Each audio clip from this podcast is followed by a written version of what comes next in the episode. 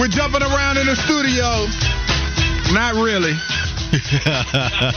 but this song is fire. It'll never go away. I still remember the first time I heard this song. I'm at least popping my head though. Yeah, man. This uh, this song doesn't get old to me. I'm sorry. This is one of the nastiest beats ever. I know it gets overplayed, but this beat is fire. I know you do not want to give the Tar Heels credit ever, but I know you had to love their dancing No. from Danny Green to like this it. song, No, but it's the it song. It's your goofy, song. so I really hated it.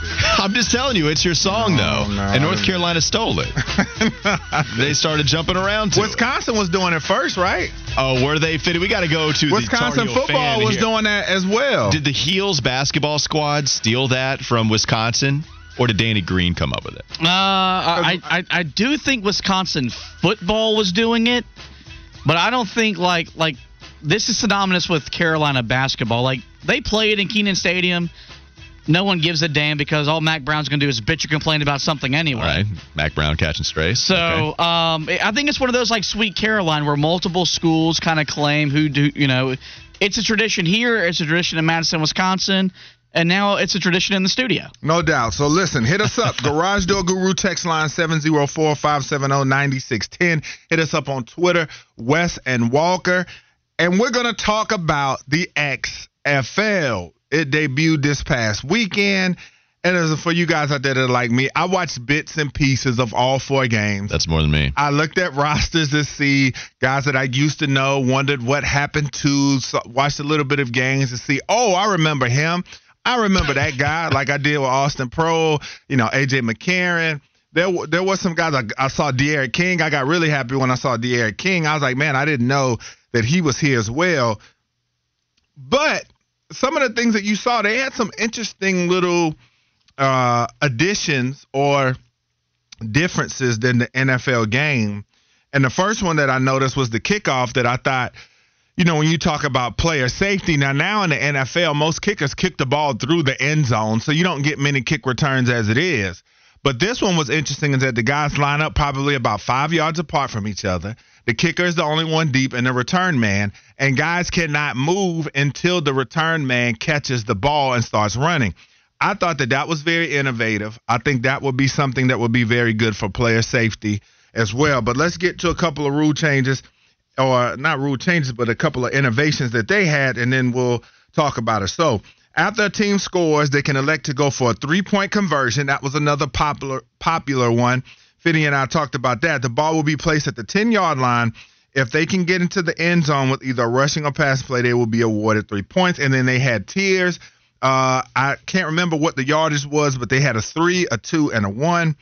Uh, after an incomplete pass or a play that ends out of bounds, the clock continues to run. It does not stop, which I think they want to do that to give their product a little bit of a difference so that they can get games done quicker so people will be more inclined to watch with the fast pace. Then, uh, let's see, the clock does not stop after the first down plays as well as after the two minute warning. Halftime is only 10 minutes. Play clock is 35 seconds, yada, yada, yada. A double forward pass is allowed, but only if the first completion occurs before the original line of scrimmage. Then, instead of an onside kick, because I wondered because of the kickoff how they would handle onsides, which I think is really cool. The USFL does this, if I'm not mistaken, too. Uh, but if you can get a fourth and 15 from your own 25, then you get uh, the ball back. And then their overtime rules each time gets each team gets the ball five yard line, and then they get three attempts to score or until one score. So, what do we think about some of these innovations that they had? Uh, I know you didn't watch this. I guess just off hearing me talk about Well, it. look, do you here- think about some of? I can talk about the kick return, and I think the thing about the kick return is Wait, that first of all, before we get started, Okay. why do you not like watching alternate football leagues? oh, I just don't. It's just not as entertaining to me. Okay. I just don't. I just rather watch the NFL. I just don't get up at all So for the snooty. XFL. I mean, I guess, but I think I'm snooty with the rest of it. Are of. we surprised with this Fitty? But Fitty doesn't watch it either. I was about to say, Fitty doesn't watch XFL. Well, mainly with this one, like how many times has this thing come back and failed? And I am this so is the out third on the Rock. Like, like, like if if the Rock wasn't involved and went out there being just a gigantic chotch, you could maybe sell me on watching it once we get through the college basketball season. But I'm not missing a top ten matchup on the hardwood to watch a bunch of scrubs who couldn't make it in the NFL. Okay, so yeah, go ahead and just go Dang. off. I'm not going to disrespect like that, but when the XFL came back Mhm. and they had just l- this latest iteration of it, and they had an awesome ratings for their first ever game. You know, it was because it was something new. And then it started to trend down. And here we are where there's just not a lot of people watching it. Now, I guess I don't have the, the newest numbers on this, but I can't imagine a lot of people are watching this. And so I am with the masses in that. It doesn't mean that there aren't some rules that could be adopted by the NFL. And I just go to the kick return rules that you have, right? Where you're starting way in front of the kicker. So I- don't know what the separation is, but it's like what 10 or 20 yards of separation between the receiving team and the actual kicking team or 10 yards something like that and they can't get a head start. They are only allowed to pursue the ball carrier as soon as the ball carrier the return man catches the football. That's what you talked about. The NFL has already been trending towards the direction of not necessarily abolishing the kick or the kickoff and the kick return, but they've done a lot to mitigate its impact. Mm-hmm. And now if you go back, I just I just clicked on the amount of touchdowns scored on a kick return last year. You're talking about one from Green Bay, one from Baltimore, one from Minnesota, one from Atlanta, and then Nyheim Hines had one with the Colts and Buffalo. Mm-hmm. So you're talking about six different times that somebody returned a kickoff for a touchdown. Think about how many kickoffs there were in the NFL last year. There was a lot. And if you just look at the overall attempts, I mean, the most attempts that you had was 35 from Green Bay and Minnesota. And so that means you're not even reaching a point where you're having two returns per game. It's already mitigated quite a bit it seems like the XFL is trying to do its very best as to mitigate its chances of having kickoff returns for touchdowns as much as possible without abolishing it outright. And so I think if the NFL truly wanted to adopt a rule, I think that's one I look at first and foremost because the NFL had already been kind of trending towards that direction in the first place. Yeah, and when you look at the ratings that they had the first week, they said ABC and ESPN combined to average 2.9 million viewers uh, as both networks kicked off coverage of the XFL. I mean, I'm not going to sit here and act like I'm just engulfed in these games, but at the end of the day, I'm a football junkie. I always have been since I was eight years old. So I'm going to be intrigued. I'm going to watch just a little bit to see what's going on. The main issue to me with these leagues is the quarterback play. Skill guy play is fine. Defensive play is fine. It's just the quarterbacks. You know, any quarterback worth their salt in in this time, they are going to be in the NFL. Now they did show, uh, I think, notable XFL guys who went up. They had Taylor Heinicke, PJ Walker, and there was one more quarterback uh, that they had as well that was an XFL alumni. But you just don't get the quarterback play, and that's the thing that kind of kills it. Now, for me, in my experience, when because I remember the first go round with XFL, I really enjoyed the games later in the season and when they got to the playoffs, when the teams developed some chemistry, the quarterbacks had some chemistry with their receivers and the games got pretty good as teams started to score more because I think that's a big thing too. The the quarterback play isn't great. The XFL games were a little bit low scoring. And I think that if they had games to where, you know, they were in the 30s and the 40s and things of that nature, I think it would draw more eyes because people are always going to uh, enjoy offense. But as far as some of the innovations, I did see the players get $1,000 bonuses for wins as well. I watched the 54th man 50 to your point with The Rock before. I caught about 30 minutes of that with them giving backstories to guys and The Rock talking about growing up in Hawaii and him going around Hawaii and things of that nature. His speech was pretty corny before the first game. It was pretty bad. Uh, I'm saying, but I mean, if you look at the investment, it'll be interesting to see. They bought it for 15 million. So I mean, they they they got that thing for next to nothing. But I think that uh, the replay system fitting you found pretty interesting as well. Did you want to speak on that? What you liked about that? I mean, I think it's just it's very clear and it's concise and it's to the point. It's faster. Like it, it's, it's they're not going to sit there and take three to five And, minutes. bre- and break down what they do. Tell them what they do.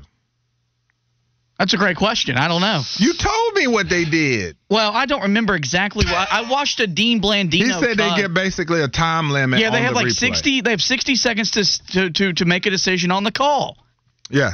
And you see articles where people are talking about how, you know, they provide full transparency in how they've got the NFL beat as far as uh, the replay system and how much better it is. Uh, let's go to a couple of texts 704 570 9610. 704 number said, I thought it was decent to watch. I truly feel it will only succeed if they treat it heavily like a developmental league for the NFL. Do you feel like it has to adopt that role to have players to where, okay, you're somewhat televising minor league football, right? And then so if you can see an AJ McCarron parlay this into another NFL job, is that something that you'd be more interested in? Because football is something that is a culture. Not only is it a sport that people love to watch, but people live and breathe this thing. And mm-hmm. even you, who admitted to being a football junkie. The NFL is my favorite sport to watch in all of sports as well. So with you talking about you being a football junkie and you're just tuning in here and there, right? It's a pretty uphill battle. Mm-hmm. Somebody that played the game, somebody that loves it in all aspects, and all you're doing is just tuning in here and there. Yeah. Do you think that they could adopt a, devel- a developmental role in order to bring more eyeballs and then sustain all of those eyeballs? Um, they could, and part of the reason I was in and out because there was so much on this weekend. I had both TVs in the front room. It was too much.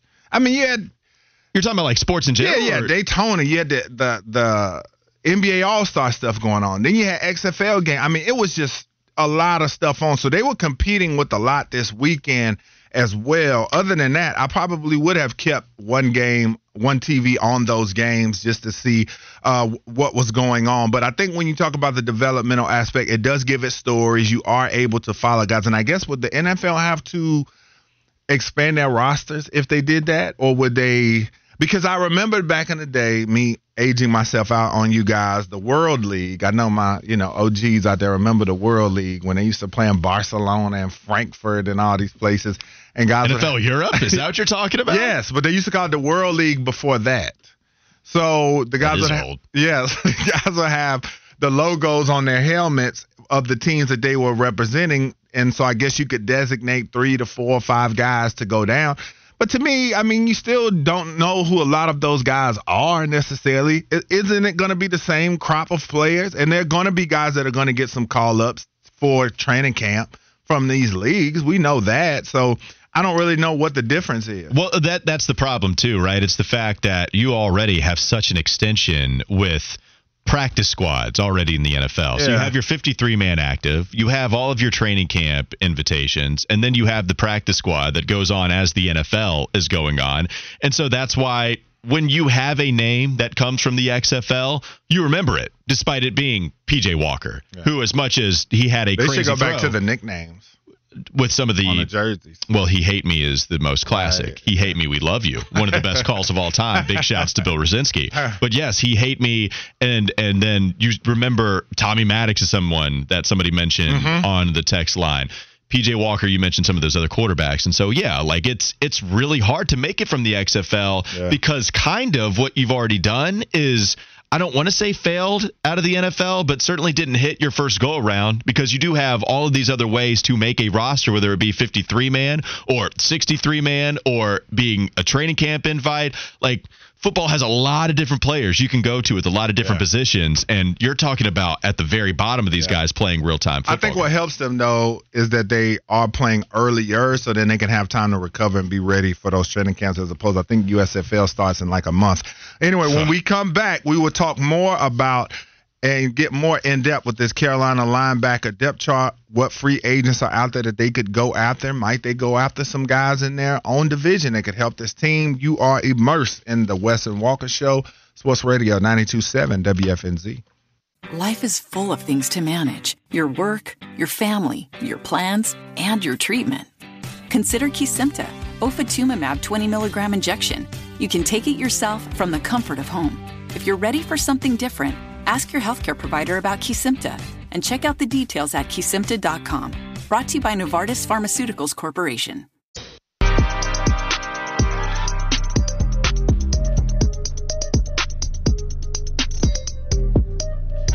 Here we go, folks. We're back. The Wes and Walker Show, Sports Radio, 927 WFNZ, Garage Door Guru, text line 704 570 9610 hit us up on Twitter. Hit that follow button, Wes and Walker.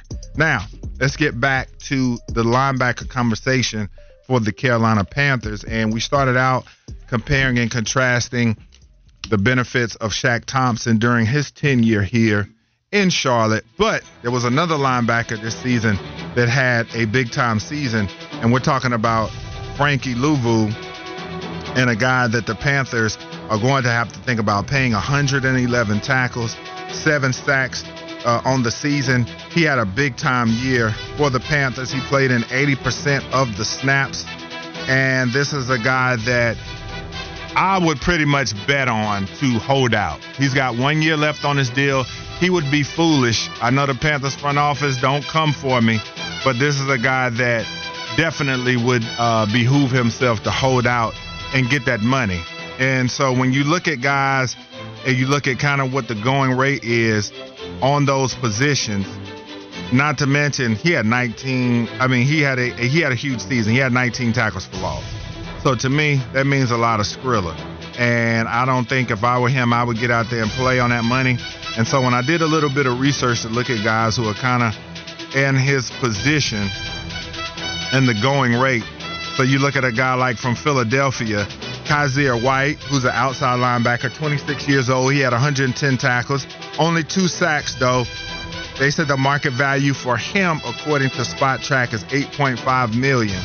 Uh, then another back, Nicholas Morrow, 27 years old, 116 tackles, 3.8 million was his market value. And then Landon Roberts, who had 100 tackles, he's a 28 year old. And I say that because Frankie Luvu is in that age age group, 26, 27 years old. He had 100 tackles, five sacks. They had his market value at 2.4 million. Now Frankie Luvu is going to have to move into this new odd front. But like I said, with that kind of production that you're talking about, 19 tackles for loss, nine quarterback hits, Walker Mail, if he holds out for the bag, should the Panthers give this man the bag? It depends on Brian Burns and what your plan is with Derrick Brown. I would value both of those guys uh, more than Frankie Luvu. But yeah, Frankie Luvu has played himself into a bigger contract. This has been a steal with what he was able to do just last season as someone who broke out really in like what his fifth, sixth year of play. And you mentioned all those tackles for loss. That's actually more than any defensive lineman had. And it's because he does such a great job of blitzing when Steve Wilks, Al Holcomb, it doesn't matter. If you're talking about putting him in a blitz package, Frankie Luvu gets after the quarterback. Like what he's able to do going in and getting those tackles for loss is huge. And that's something where his coverage grade isn't great. Like even when you're talking about linebackers coverage grade between him and Shaq Thompson, your two best linebackers on the team, I would like a guy that's a little bit better in the passing attack on that front. But Luvu's ability to get after the quarterback that's something that really resonates with what this defense wants to do, right? And so mm-hmm. I remember going to Bank of America Stadium last year when Scott Fitterer was speaking with media. And I expected to hear, okay, Haason Reddick is gone. Who are the guys that are going to step up? I thought I was going to hear something about Yetur Gross Matos, but they didn't bring him up. Scott Fitter instead brought up Frankie Luvu. So he mm-hmm. is a big part of their ability to get after the passer. And I think that's why you're talking about him possibly getting the bag. I don't know if he's going to hold out. I don't know if Carolina is going to really give in to a linebacker's demands, especially when you're you've got to give a contract extension to Brian Burns. That's that's one of the top priorities this offseason. And we know you're going to pay Derrick Brown next offseason. So I don't know if that's going to happen for Luvu, especially if he decides to hold out. I don't know if he would miss a whole season. We just don't see holdouts really work out a ton for positions at that value. Mm-hmm. But if he does, then, you know, it'll be interesting to see who gives in. He was the only player in the league with 100 tackles and at least seven sacks yeah. this season. Monster. So you talk about a role like when you look at Philadelphia's defense, like how Haason Reddick was coming off the edge for them. Could you see Frankie Luvu doing something like that? What would be a number that you would scoff at? And what would you do then if he does decide to hold out? Do you trade him? No, I mean, I don't know how long. I guess here's my point about that. So many times when players are going to hold out, they don't hold out for very long. Mm-hmm. And then they hold out for, I don't know, a month of training camp, whatever. And then eventually they come in and they play these games. I don't. How many times have we seen players actually miss games? Because then you're talking about real money. Mm-hmm. And so if you're Carolina, as much as I'm pro player, as much as I want to see these guys get paid as much as they possibly can, I would completely understand if Luvu did that. But Wes, Carolina's going to win in the stare down. If Frankie Luvu does hold out, and then you get to the point where you're going to the regular season and you talk about missing actual game checks. I don't know if Luvu actually makes enough on this contract to warrant missing some of those game checks. And so ultimately, I think Carolina would just win the stare down. He would come back, and then you would go back to the drawing board. He would have to play another really good season in order to get that contract. Okay, so when you look at these guys, so really quick, Brandon Smith, the young guy, Mm-hmm. uh, you know, what do you think about him? Is his potential there? Is he a guy that could potentially be a stud in this linebacking core? And uh, if not, how high in the draft would you invest in a linebacker? Yeah, I, I think Brandon Smith is somebody that I like. I, I don't know if he's going to be ready for a starting role. That's why I think free agency, you're probably going to go out and sign another veteran. Cory Littleton is a free agent this year. I don't know if that's somebody that you're looking to bring back. Even though I thought he was a, I thought he was actually pretty decent this year. Uh, I thought he had a better year than he did the two seasons he played for the Raiders. I just don't know if you're going to bring him back and at what cost would you bring back Cory Littleton. Is that something that you want to upgrade significantly? Uh, maybe you could do that in free agency. Um, but I do like Brandon Smith being on this roster as somebody that could potentially, you know, I, I hope that Brandon Smith could possibly be what Jalen Carter never amounted to up here. I always liked Jalen Carter, but it felt like we were always holding on for him to reach that next step. And I wonder if Brandon Smith will either be that or if he can actually reach the next step where, okay, now he's somebody that you count on being one of your three linebackers or somebody that you really can count on being a guy that you depend on week in and week out. I, I, I like his ability enough. Didn't play a ton this year, so, you know, certainly has to get more experience, but I like the ability that he brings to an NFL football team. Yeah, I think this is going to be a guy that's going to be now or never when you talk about training camp as far as what you want to see from him. Would you indra- would you invest highly in the draft in a linebacker? I think if you're talking about, you know, you have two second round picks. So if you're talking about the second, second, or third, just depending on, you know, where these guys are going, I wouldn't mind investing a little bit higher. I think more so you're talking about edge rusher. Of course, we're talking about quarterback. Cornerback, I value that position quite a bit, and especially with Donte Jackson's injury history, CJ Henderson not necessarily working out. Jermaine Carter, I'm saying Jalen Carter, Jermaine Carter, excuse me. Yes, thank you for correcting me on the text line. But when we're talking about cornerback, I might value that a little bit more. Um, yeah, I mean, if there's somebody that is valued to go in the top 60, top 70, that's there with a, you know, high high third round pick or late second round pick, then yeah, I'd be interested in that. Okay, so a couple of guys that you could look at perhaps. We know the, the Panthers are going to need two stout inside linebackers inside of that odd front. Tremaine Edmunds from Buffalo, 102 tackles, six tackles for loss. Dubbed as an absolute freak of an athlete. You talk about the coverage that you were looking for for Shaq Thompson. Well, this guy has it.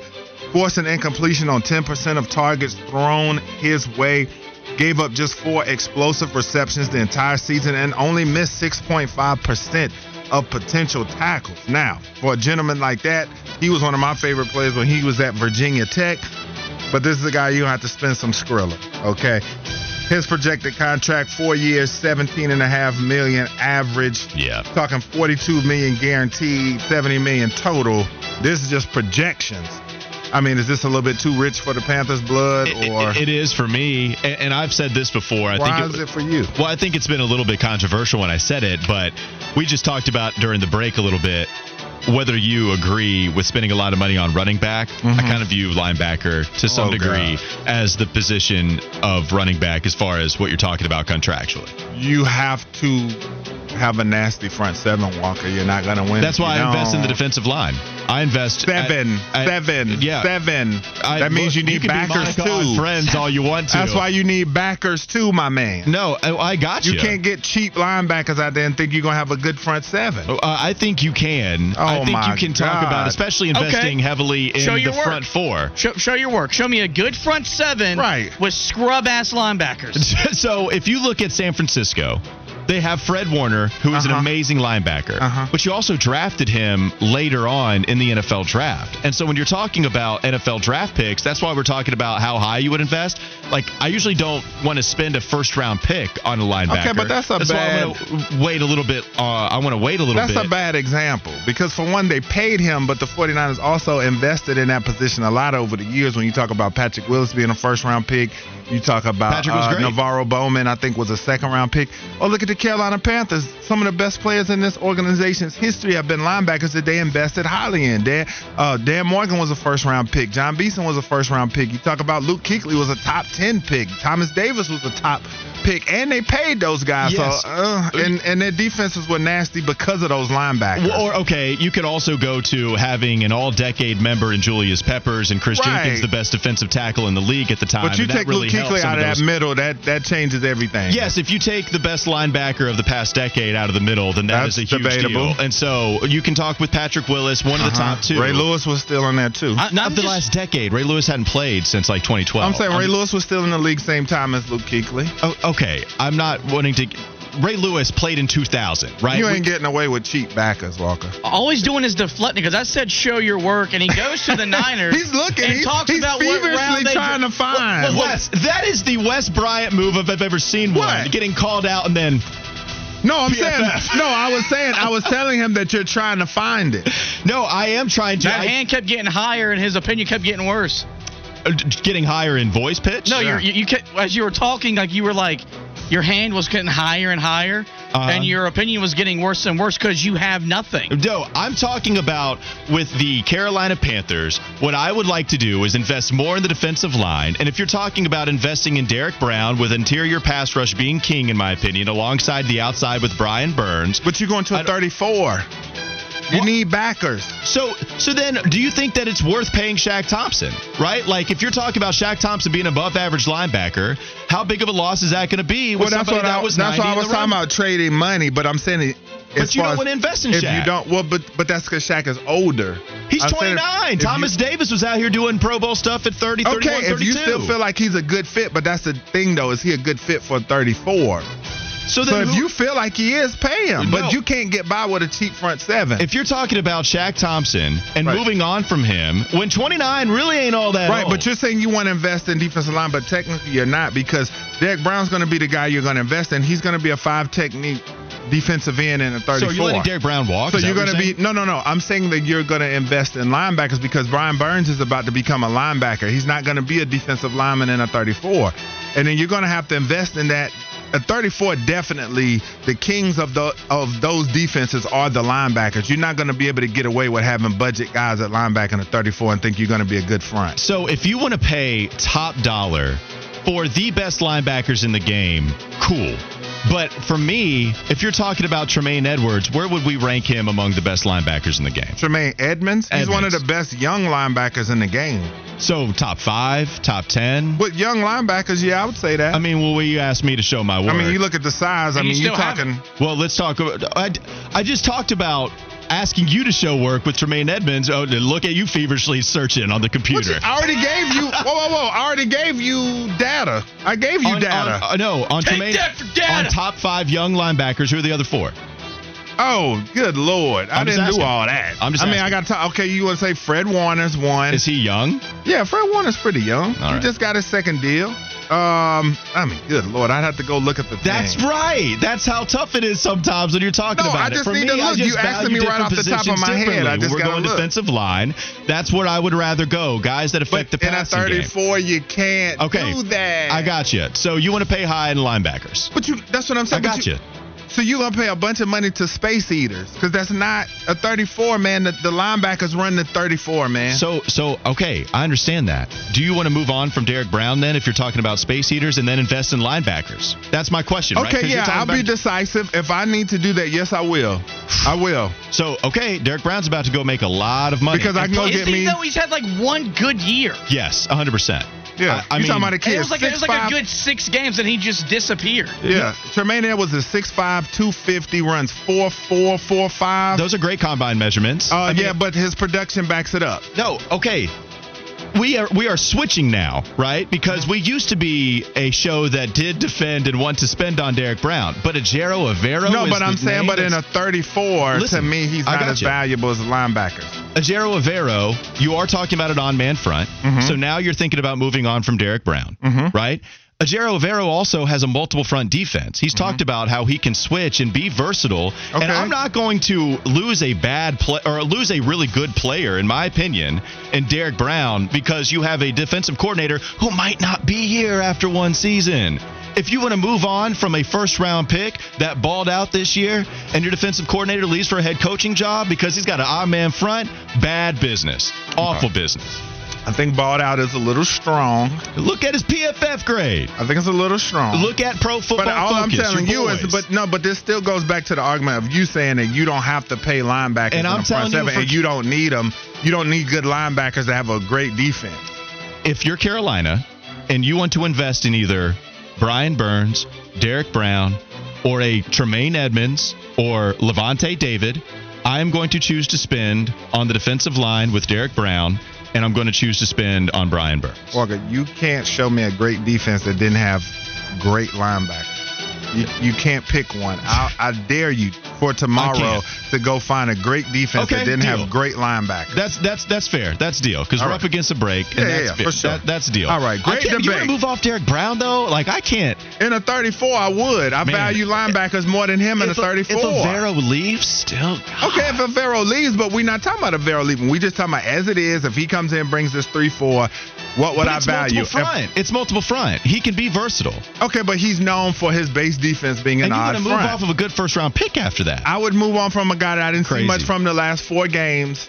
And also that, like I said, he had a good season tackles wise, but not that dominant in the pass rush game. Oh, game. this is analysis Lineback- changing No, up. because This it's line. No, because up. in a, I'm saying in a 34. I, I I hear what you're saying. In a talk- 34, the linebackers are the kings of the defense. All right, those you- are the guys. You the, you the, go pay Shaq Thompson. the, the defensive linemen in a 3-4 are space eaters. All right, when we come back, Black History Sports Hero of the Day. what a transition. And we'll close this thing out. This is the Wes and Walker Show, Sports Radio 92.7 WFNZ. Life is full of things to manage your work, your family, your plans, and your treatment. Consider Kesimpta, ofatumumab 20 milligram injection. You can take it yourself from the comfort of home. If you're ready for something different, ask your healthcare provider about Kesimpta and check out the details at kesimpta.com. Brought to you by Novartis Pharmaceuticals Corporation.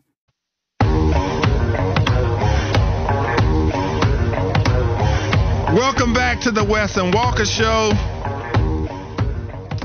And this is your Black History Sports Hero of the Day. With baseball on the horizon,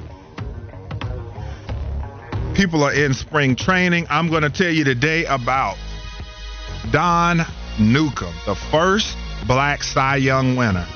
After a brief time after a brief time with Newark in the Negro Leagues, he was signed by the Los Angeles Dodgers after a few seasons in their minor league season. Newcombe was called up for the 1949 season, making him the third black pitcher to be in the major league. And he came in balling. He won Rookie of the Year with a 17 and 8 record and went to the All-Star game. Newcombe was also an All-Star in 1950 and 1951 with a 19 and 11 and 20 and 9 season. But he had to go. Uncle Sam came calling. He was drafted to the military, went to Korea for two years, but it didn't stop him.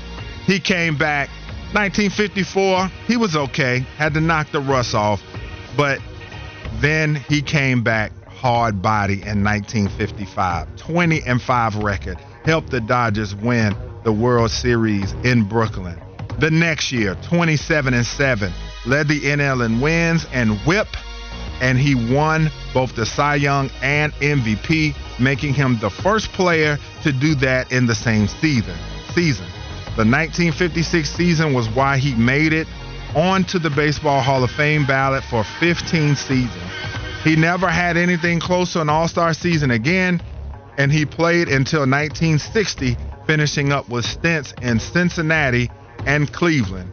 He retired with a 149 and 90 all-time record. So salute to Don Newcombe, the first Black Cy Young Award winner. All right, let's go to some of these text messages on the Garage Door Guru text line. Bagel Guy asking, We need a Fitty ruling. Who won the argument about linebackers? Well, Fitty was a part of it. So if we go to Fitty, then Fitty is going to go with Wes because Wes and Fitty aligned. It did alter, though, to the point where me and Wes were on the same side when talking about Brian Burns because the argument continued during the break. And then Fitty was saying he didn't want to pay Brian Burns all that much money to make him a top five edge rusher. And me and Wes were saying, no, he's going to get top five edge rusher money. And so then I feel like me and Wes were able to be on agreement. And then Fitty was the one that was getting the business from both of us. When you're getting teamed up on, man, like that's tough in the linebacker defensive end argument. Yeah, the thing about like Brian, like the contract Burns is going to get is going to ruin the market for other guys because. Uh,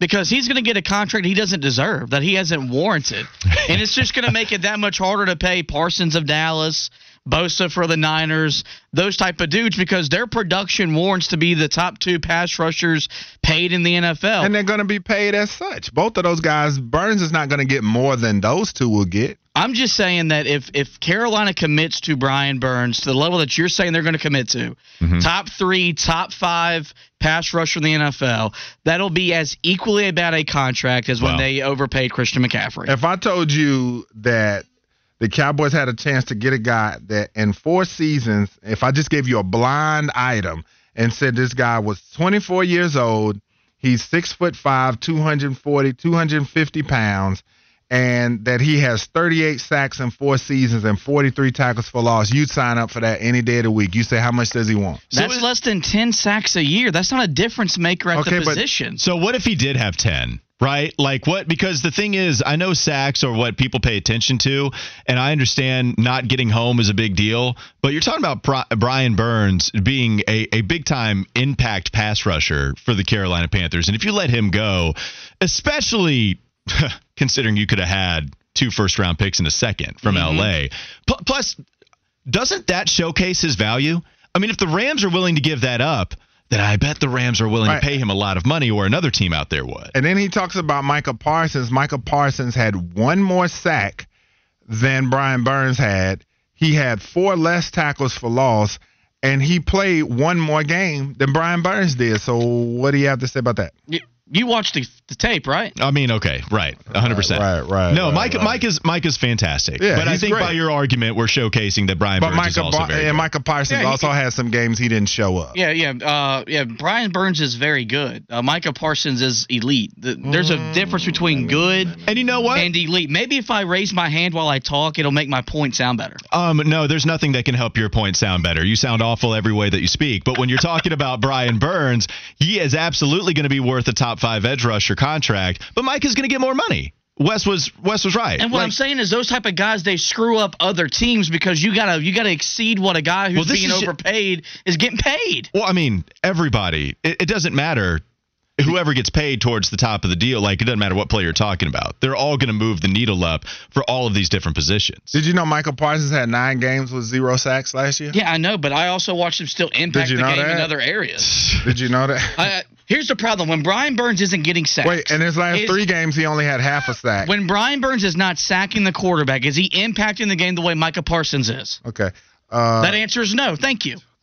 Nobody said anything. That's why he, you said okay. um, by the way, you, you know, get, in his last six games, he only had a sack and a half, right? And I, I still watched him have a more impact of the game from a oh, totality okay. standpoint. Well, I, I, want a guy that's going to get more than a sack and a half in six games. I love. I mean, you you you were talking about Burns having 12 and a half, and that only being less than a sack a game, but your boy had a sack and a half can, in six games. Can we just acknowledge that we had a die-hard argument about linebackers. And what has happened is that I have managed to pin both of you against one another now by creating a different argument about Brian Burns. And this is how you do it. This is why I didn't want any of the smoke. And I turned you against one another. the friendship is having a huge divide. Oh, real quickly. You, I'm just telling you, look, it looks awful. I hope you guys are able to mend fences. It looks real bad. I hope you guys will be okay on the other side of this. Last thing, you gave me a whole day to look up a defense that was good without great linebackers. Okay. I'll give you a whole segment. How about Philadelphia, who made the Super Bowl this year, second in yards per game? Can you name me their linebackers? It's I can't really name the you their linebackers, the but I know they had some uber productive linebackers. I do know that much. I'll. Are we counting Haason And they didn't Reddick as a linebacker? Or if so, or- if so, then we obviously are shifting the combo because Brian Burns is going to be a linebacker that's, in that what, case. that's what we do in radio, baby. We I move know. the goalpost. And I'm with you. I'm with you on that. But Brian Burns is that. But the the Philadelphia Eagles defense got a defensive coordinator a job because their edge rushers were amazing, their pass rush was amazing, and they had awesome cornerbacks in Darius Slay and James Bradberry. Oh, Look, I think big time linebackers are important. I really do. The thing about it is, what I meant by the whole value thing is you can have good running backs that get drafted a little bit later on. You can save money on the free agent market. Okay, go ahead because I'm gonna light you up. So All right, go ahead. out. Tell me about the Philly linebackers real quick before we move on to Kyle. Yeah, uh, the Philadelphia linebackers, T.J. Edwards had 159 tackles, Kyzir White had 110, and Haason Reddick had 49 Haason with Reddick 11 count. sacks, and T.J. Edwards had 10 sacks as well. That's a pretty stout linebacking core, if you ask me. Okay, so if we're talking linebackers, you put Haason in there. He's the same as Brian Burns. Come okay, on. but you just you're doing. dismissed T.J. Edwards having 159 tackles and Is White TJ having not an edge 110. Is TJ Edwards not an edge rusher? No, Are I think he's a Mike, if I'm not mistaken. All right, we're gonna have to look. 159 tackles. That's All Mike right, numbers. so after we get off, I'm gonna light you up once I find out TJ's a Mike linebacker. I'm gonna do, or well, I'm gonna find out he's an Nah, edge rusher. TJ's I'm gonna light you up too. All right, it's Kyle Bailey, Smoke Ludwig coming up next. Sports Radio 92.7 WFNZ.